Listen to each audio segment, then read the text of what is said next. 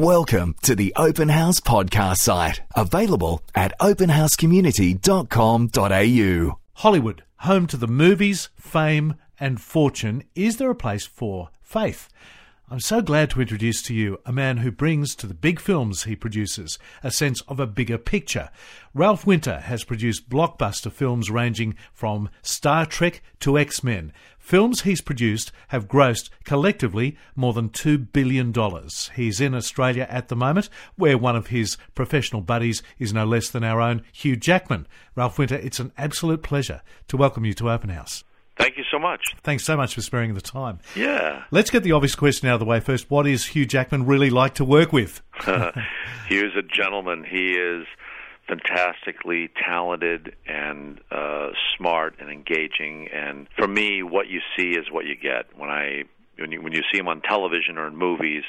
But on television, when he's you know being himself or introducing or doing a, an award show, that's the real deal. That's what you see. He's a he's a, a real artist. He's a great ambassador for Australia. Yes, he is. Yeah. Yes, he is. You've enjoyed one particular theme of X Men, and that's tolerance. yes, we've. Um, that's been part of the stories from the beginning. That's certainly uh, the take on it that Bryan Singer created on the first movie and uh, carried that through, and that's been part of the comic books as well. Just talking about how that how important that is to uh, getting along.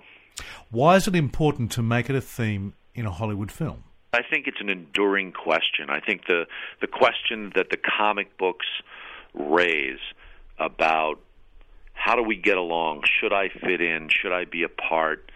Where's my place? Do I have value? I think that's a relevant question whether you're 14 years old or 84 years old. Is is there a place for me? Will I be, you know, passed over or forgotten?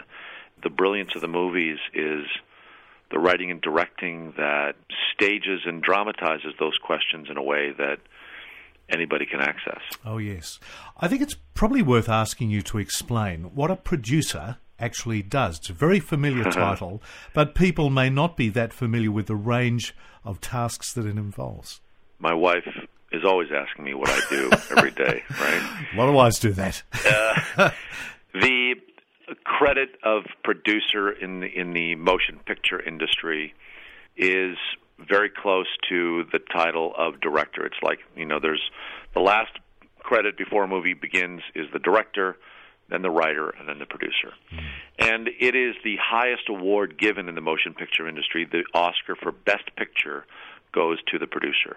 That's because a producer is someone or a group of people that have to pull it all together to drag it over the finish line that have to be the leaders the champions the the the cheerleaders, the the the people who make it happen. It's where the buck stops. How long will a typical big ticket, big budget movie, like for instance X Men, take to put together before even one frame of film is shot? Well, you, you know, the first thing is developing a great story. So, on the movie I shot here, Wolverine uh, Origins with Hugh, you know, probably took a year to develop the screenplay, yes. and then another I think I came down here in August of 2007. We finished shooting in June of 2008, and the movie came out in 2009. So, uh, you know, it's a two to three year process of uh, trying to do that. And the movie they're shooting now with Hugh Jackman, another installment of Wolverine, you know, this is 2012. It's taken them that long to uh, get the movie ready and put it in front of the cameras, and it'll take another year before they're out. So it'll be it, there'll be a four year gap between that Wolverine movie and this next one they're filming now in town. When you're assigned a movie to produce in Australia, what's your response? I was thrilled. I, for Wolverine, I came down. I really made the decision very quickly, partly because my friend Hugh called me and said, "Please come, please do this. Can't do it without you." And doesn't take much to say yes to that. But I was, uh, I, I loved coming here. I, I loved living in Darlinghurst. Matter of fact, the hotel room I'm in now, I can sort of see where I stayed before, and uh, uh, I loved it. Loved the people and loved being in the city. And brought my wife down uh, near the end of the shoot for a month and. Um, had a, had a great time. It's great to have you here. Thank you. It's very much a people business, isn't it? Every business is a people business. I mean, you know, if you wanted to if you wanted to break into investment banking, you'd have to you know build relationships to do that. You can't just jump into it. I think every business is that way.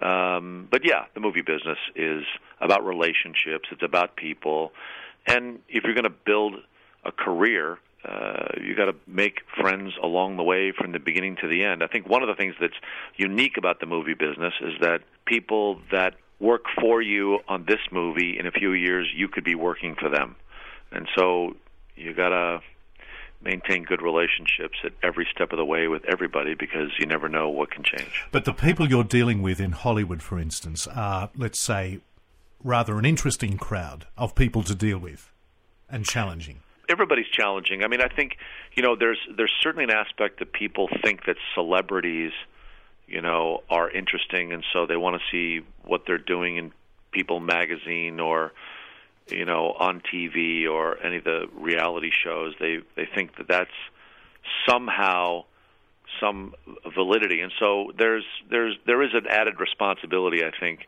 in dealing with you know people that have a, a an impact on popular culture, right or wrong. They have an impact. Yes, a producer starts his career watching a ridiculous number of movies. I fell into this. I'm a history major. Uh, didn't really have any plans to to to be in the movie business. I was going to be either an academic or teach or maybe even be a pastor. But I fell into it making industrial um, videos for a company in Los Angeles. Did well at it, and got an opportunity to move to Paramount. Worked in post production, uh, and then yes, I began to watch a lot of movies and read screenplays. Also, just begin to appreciate what the business is about and learn. And just worked hard. Worked on a lot of movies to gain some insight and knowledge and experience about how to make movies. Your first video projects, I'm sure, are a great encouragement to lots of people setting out on those very first, very ordinary jobs. Well, you, you got to start somewhere, and I think making short films is a great calling card. It's a great practice. Television has always been a great uh, training ground as well to tell longer form stories. But part of it is you just got to do it. So I was, you know, the time working and making short films was sort of my film school. I got to make 50 of those, and that's how you learn. What drew you to Hollywood, and why films? Why not stick, for instance, with television, or why not documentaries? Why not do even radio? I think that in movies, there's an opportunity to tell a story in a deeper way. It is not necessarily the way to make the most money. Um, it's not necessarily the way to have a consistent career but it is an opportunity to tell stories that go deeper and longer and further and can potentially have an impact. A lot of people can remember back movies they've seen 10 or 20 years ago that that moved them.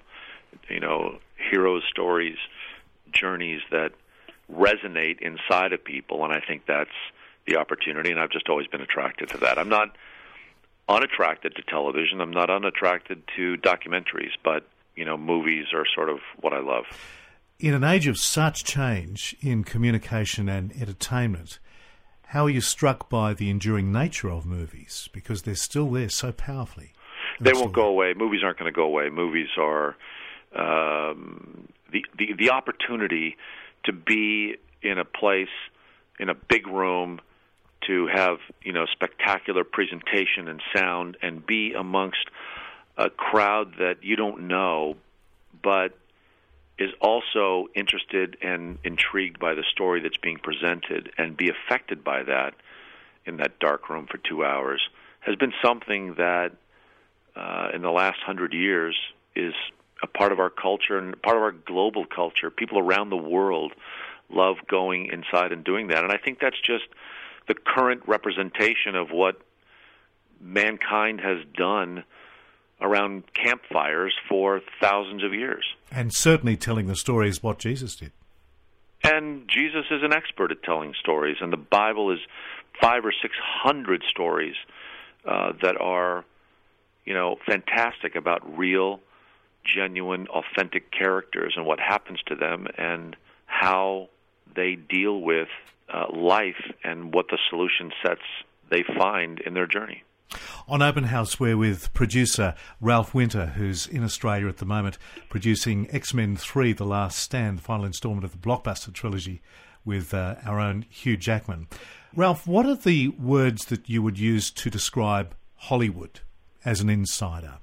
Well, Hollywood's a bit of a mythology. My office is actually in Hollywood at Hollywood and Vine, but there's there's only one studio really, Paramount Pictures, that's in Hollywood. When people speak about Hollywood, they speak, you know, sort of generically or mythologically about that place. Yes. But Southern California is where a great deal of uh, movies get generated and sold and made, and uh, very few of them are actually shot in Hollywood. This this new movie that Fox is making is you know being shot in town here. It's a culture. It's it's people. It's relationships. It's you know a business that is trying to build and make entertainment for the world. Can you tell me the three most significant work skills you bring to being a successful producer in that kind of town and world and industry?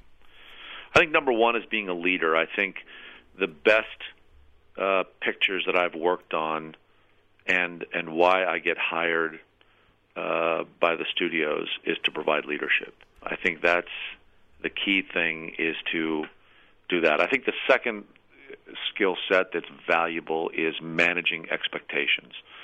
There are so many different expectations of what how much money should be spent and and and who should spend it and who to put in the movie and how the director will deliver the movie, what the studio wants. There, there's so many moving parts, and managing all those expectations is part of the job of a producer. You know, I think maybe the third thing would be, you know, how you deal with people relationally, uh, respecting people, creating an environment where people can be creative and do their best. And Christian faith can fit into that world. I think if you are embracing your faith as a Christian, you are necessarily thinking about relationships and the process and the, the, the journey that everybody's on in manufacturing the product and how you treat people along the way is the best indicator of what you believe as a Christian. I don't believe that necessarily the workplace is a place to proselytize or to try to convince people that the Christian faith is what they should embrace. But there's work to be done. There's a project. There's everyone's being employed to make something, and the way you treat people along that journey speaks more loudly than the words you might speak about your ideology.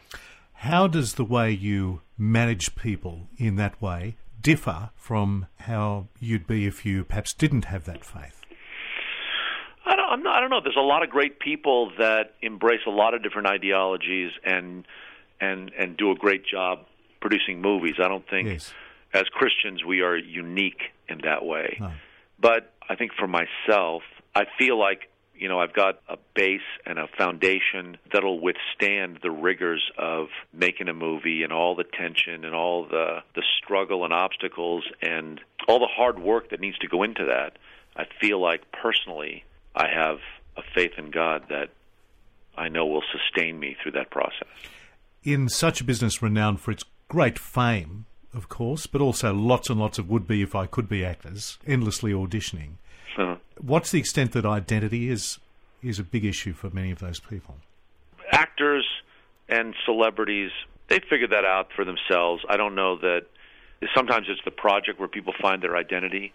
Most actors are out to make great product and to, you know, showcase their skill set. So most of them have their feet on the ground and are trying to uh, do their best work. I don't know that necessarily things you read in the newspaper about the different antics that happen are necessarily, you know, uh, broad and and indicative of every actor that's out there. Yeah. What would you say working in Hollywood has done for your faith, if anything? You know what I've learned?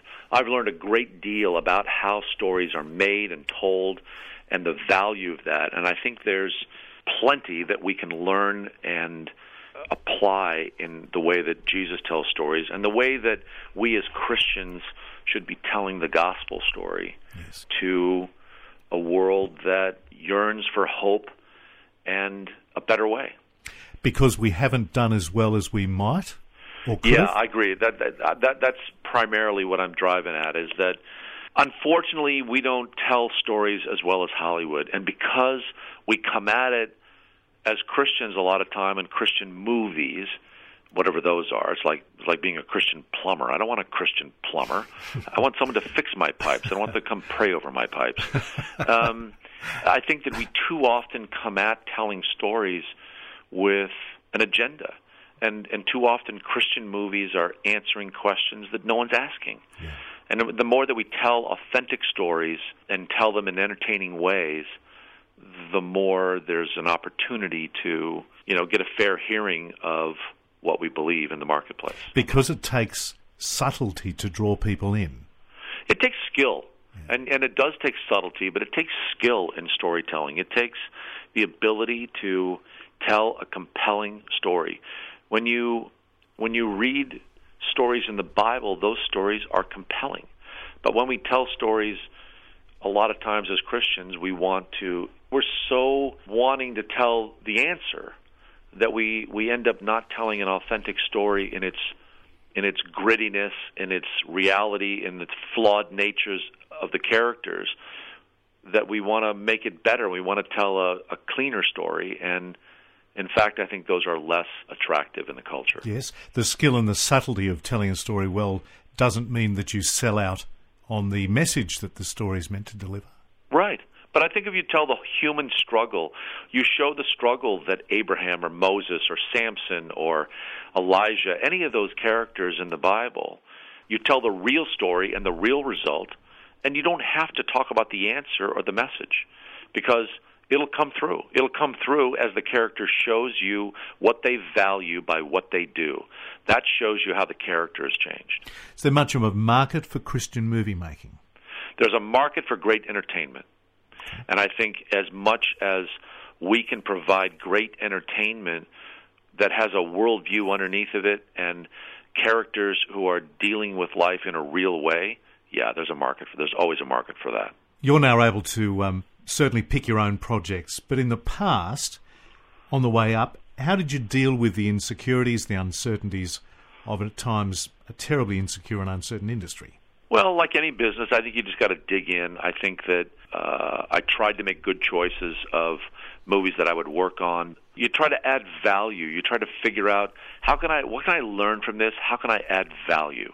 Yeah. That to me is the growing and insistent question for me all the time is how do I add value? How can I serve these people? How can I bring something to this in the excellence of storytelling or the production value or the management or the leadership that helps this be a better product? And I think that's where uh, we can add value and and along the way add salt and light into the culture. Lovely.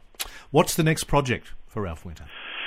We have a couple on the horizon where the business has become much more global. We think that the financing for movies is much more outside the U.S. rather than inside. So I was in Moscow last week trying to help them figure out how we can make a movie together about uh, a famous Russian character, Tamerlane.